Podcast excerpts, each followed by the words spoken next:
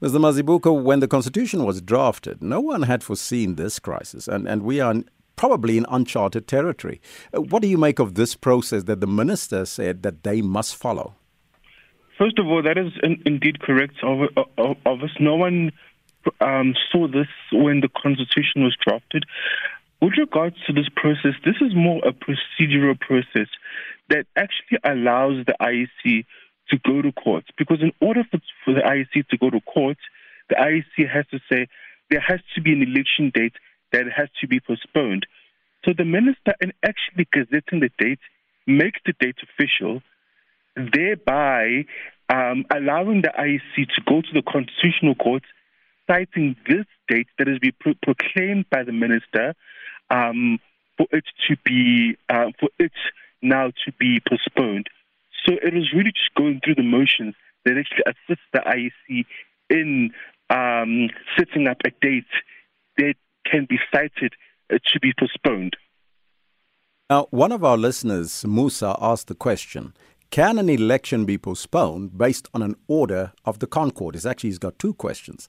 And is the ConCourt empowered to make a ruling that goes counter to the provisions of the Constitution? So that is what the Constitutional Court would actually be grappling with.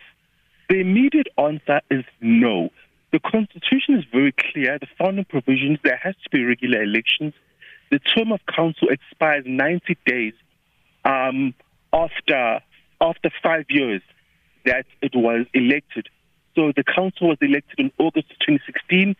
Three months after August is October.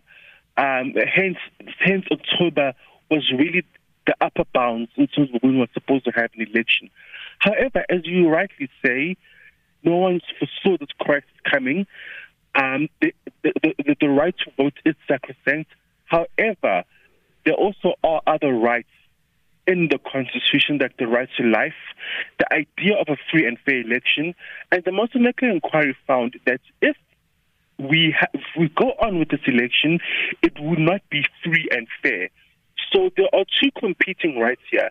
We have the election now, and within the framework and time frame of the Constitution, but the Moseneke inquiry found that in going ahead with the election, then the election may be may uh, not be constitutional in terms of the spirit of the Constitution because it would not be fair and fair.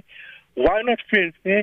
Because there would not be a mass gathering that mm. would be hmm. required to have um, election rallies, especially for smaller, locally based parties which don't have the resources for mass media.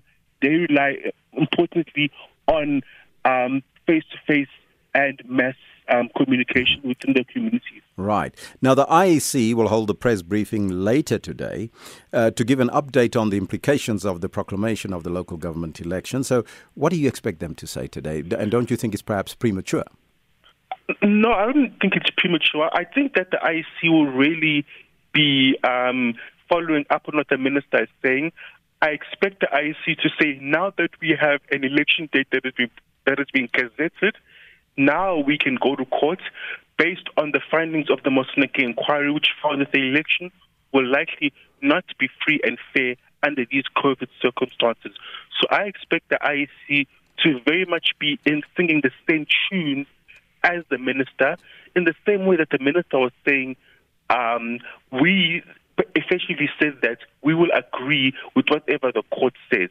So the IEC will, will more than anything really be giving us an update from their side, saying, here the minister has said they are proclaiming a date, um, they're gazetting a, gate, a, a date. Now, based on the recommendations, we're going to ask the court to, to postpone this date mm-hmm. that the minister has just proclaimed.